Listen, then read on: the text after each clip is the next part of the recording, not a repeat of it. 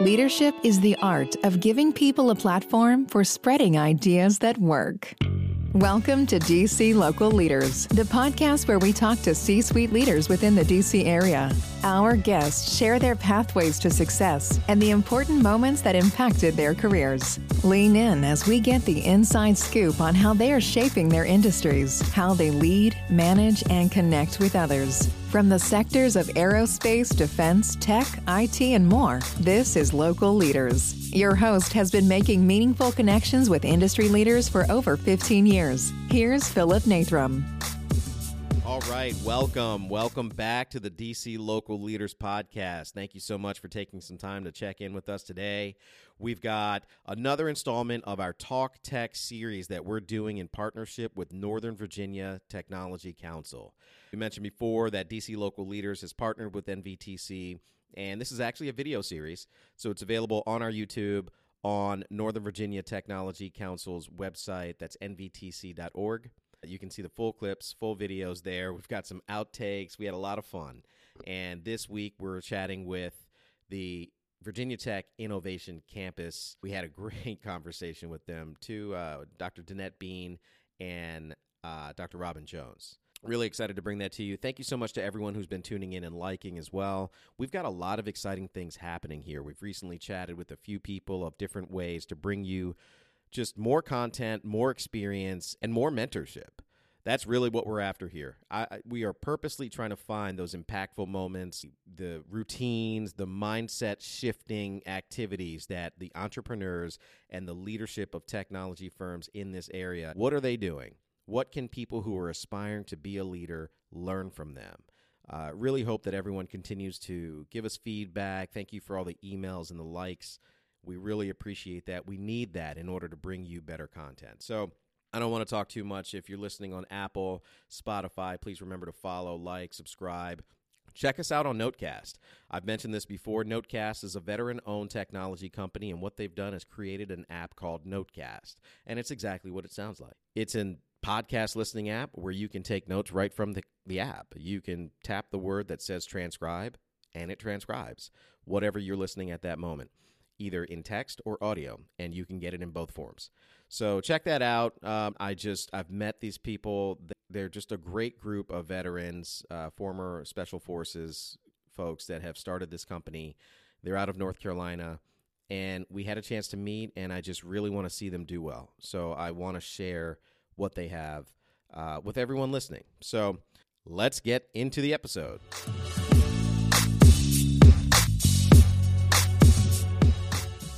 Thank you both for being here. Uh, we really appreciate being able to do this episode with you. We're going to have a lot of fun. And I think uh, everyone tuning in and listening is going to learn a lot from you guys.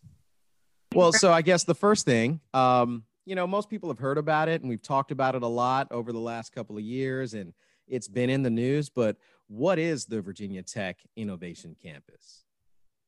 So I'll go and answer that question for you, Philip. Um, so Virginia Tech is partnering with the Commonwealth of Virginia, and we are creating this bold new vision for graduate education in the areas of computer science and computer engineering. And our new Alexandria building won't be open until 2024, but we're not waiting to have an impact. We are going full steam ahead. So we've had our first class of students come in this past fall.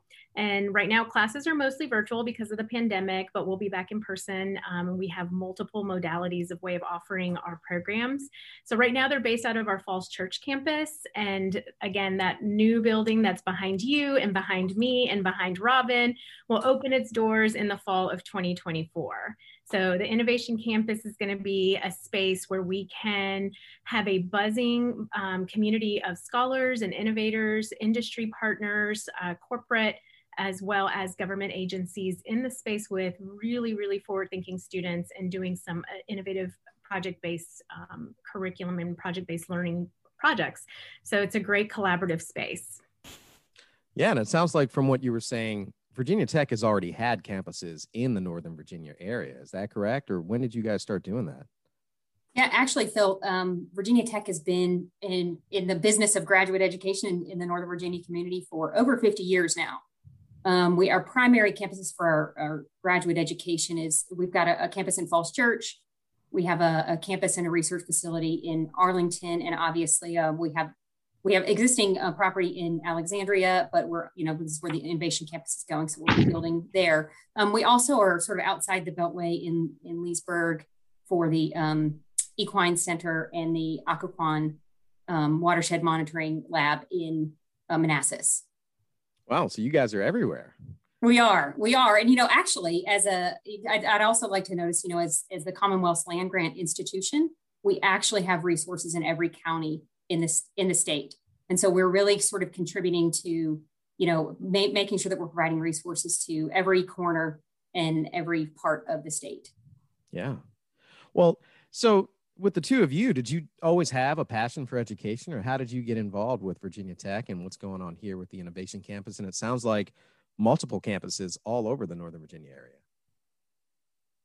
you want to go yeah. first robin yeah sure go ahead Oh, okay, I'll go. So uh, I've always enjoyed education. I've been in Virginia um, for both my undergraduate and graduate education. I'm a two-time Virginia Tech Hokie alum, so have an affinity for this place, but also a long-standing employee of 15 years. So I, my energy comes from the students and so I have always found myself to be an educator. I, I, I would say I'm an innovator, but I'm definitely not a techie.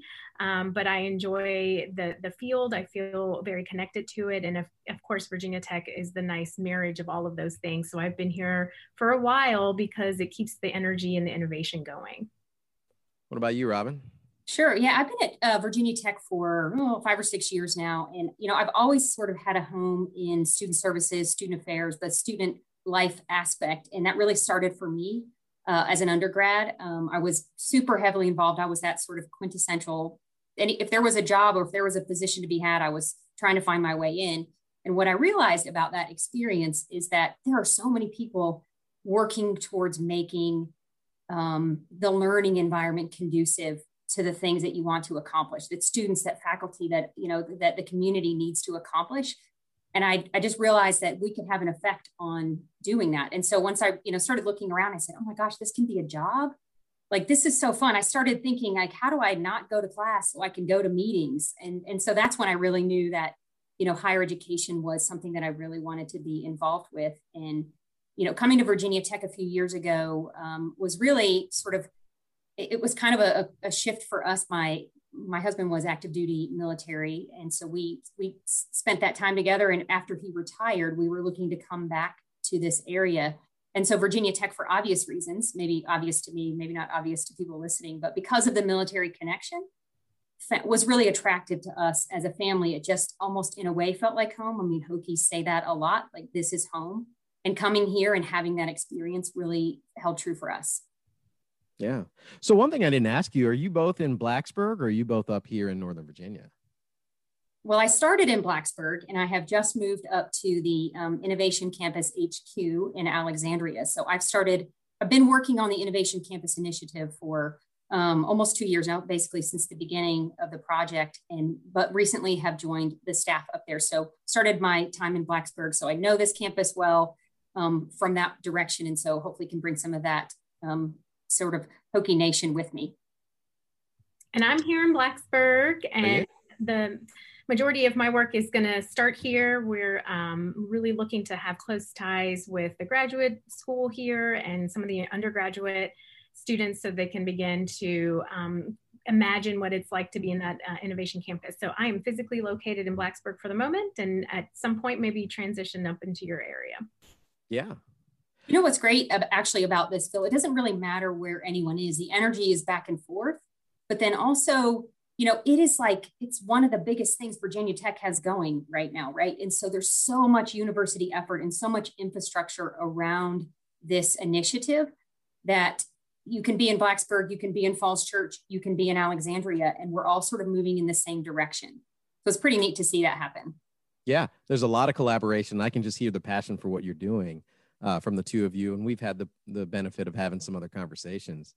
Um, you know, and and one thing that a lot of us, especially in in the technology industry or in for Northern Virginia Technology Council for sure, we can look at this area, specifically Northern Virginia, and just see how much it's shifted and changed over the last 20 years or so from the onset of when you know the, the internet really became popular i'd say within like the late 90s mm-hmm early 2000s and that was right around the time where a lot of our member companies and and people they really started to headquarter here and it's just become this exploding tech hub tech area.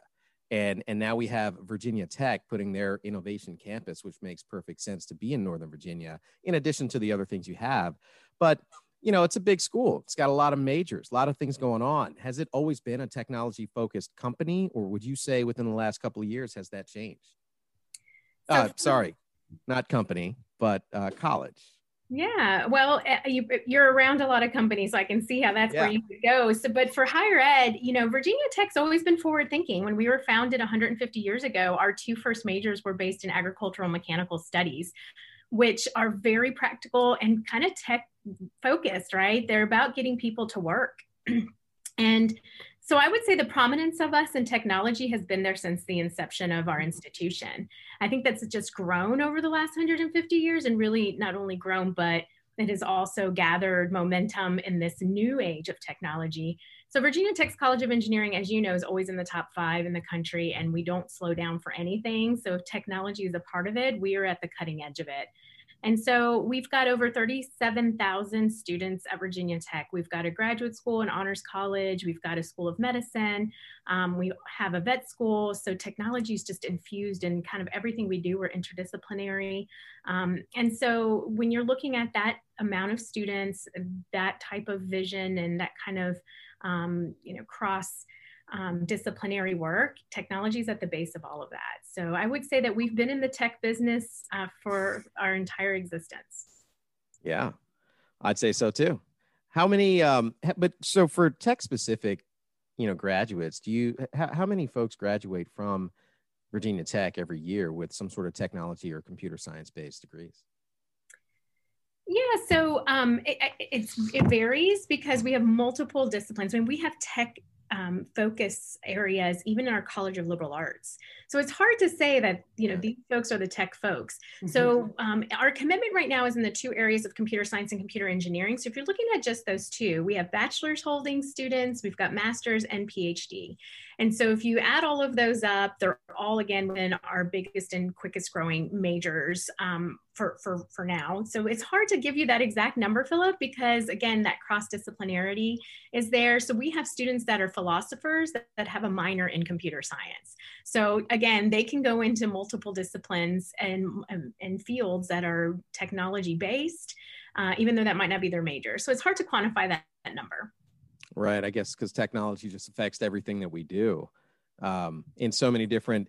Yeah, even the medical field now is becoming a technology field. Um, so it's kind of hard to say.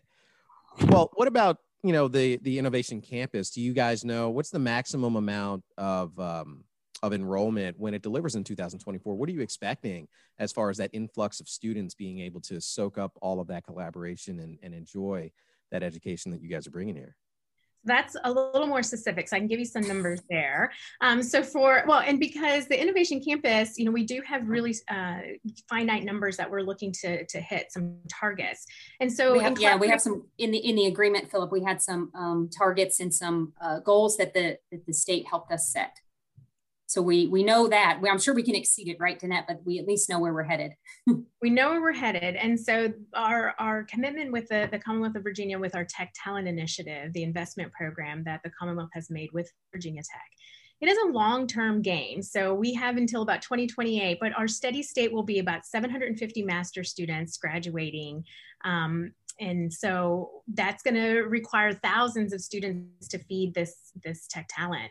And i, I can't stress enough how much the talent is needed um, in this area for um, the industry but also for virginia tech and and really the the vision of the innovation campus yeah, I mean, I think that's part of the big excitement about mm-hmm. you guys being here, uh, especially from our member companies, right? That this is their workforce. You guys are going to be graduating their workforce that's going to have, it sounds like it's already having a direct impact to our economy now and and the growth of northern virginia because you're already graduating folks and while they may not be specifically computer science or data science they're going to be able to to help those fields and move that forward, move that along, uh, even if they're, you know, like medical field, for example, with what we just did last year. So you guys are having a huge presence here. you know, um, we're actually Phil, we're we're happy to to do the heavy lift, right? Like we we know how to get into the markets and we know how to reach students and we know how to um, sort of bring someone to potential. And so, like Virginia Tech is, we're used to doing that, and over the last couple of years, have really made great strides in in in diversity, uh, meeting our diversity goals that President Sands has set for us. And so, we already have a really good track record of meeting goals. And so, you know, it's it almost comes natural to us to start looking at what are the new markets that we can um, explore, so that we can get um, diverse students that will then eventually contribute to a diverse ecosystem of technology for the companies to pull from because it really only makes everyone better.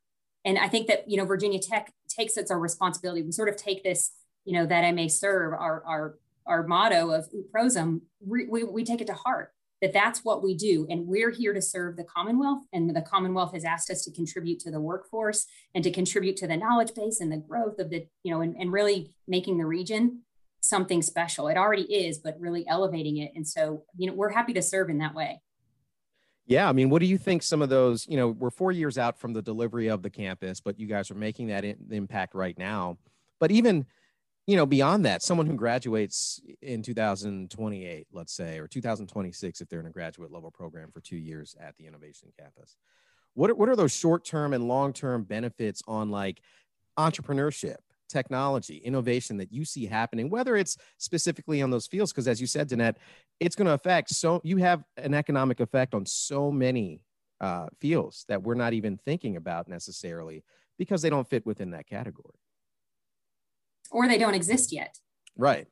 maybe you guys right? are inve- exactly. What are you guys doing over there? You working on satellites? I mean, maybe, right? We, I mean, there. I think that what what what you're getting at here is that um, and what Danette's already spoken to is that, you know, tech is not just a silo industry and engineering is not just a silo in, you know, industry and that it is cross-disciplinary. It is across many industries. It's policy, it's, you know, solving problems in, in society and, and making a real impact to make sort of humanity better.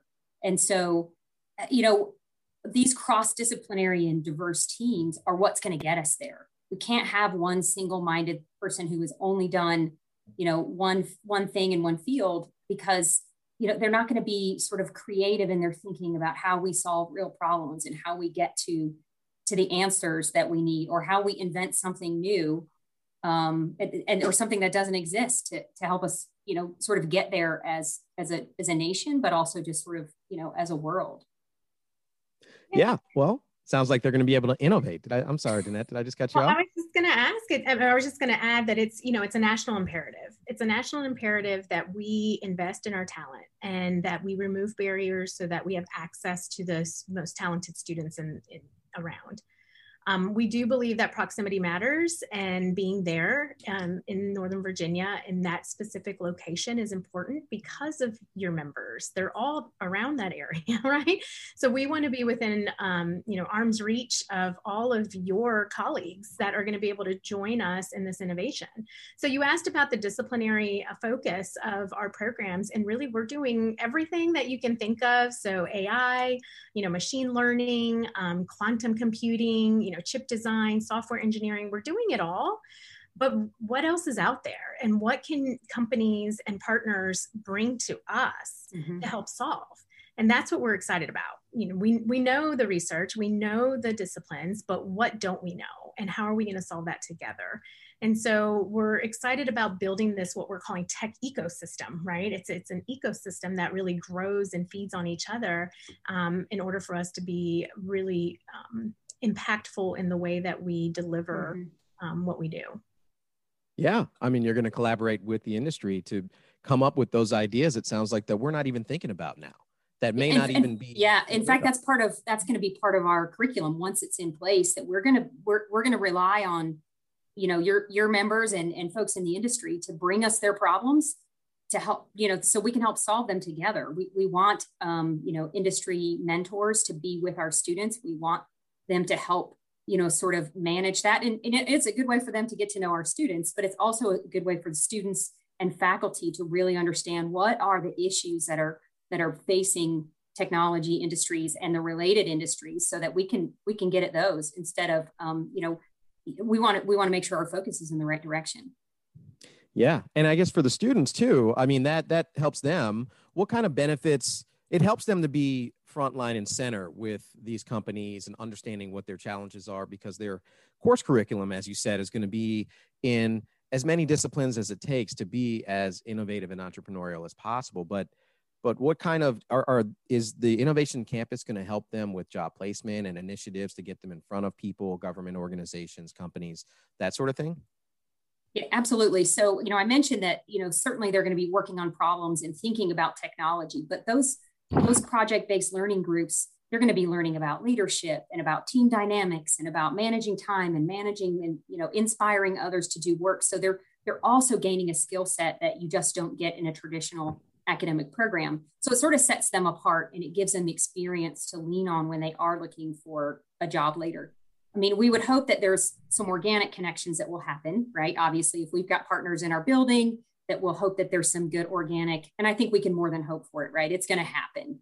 That that introductions are going to be made in those, but we, you know, we already have a long-standing history of high placement rates of both our graduate and undergraduate students in the DC area.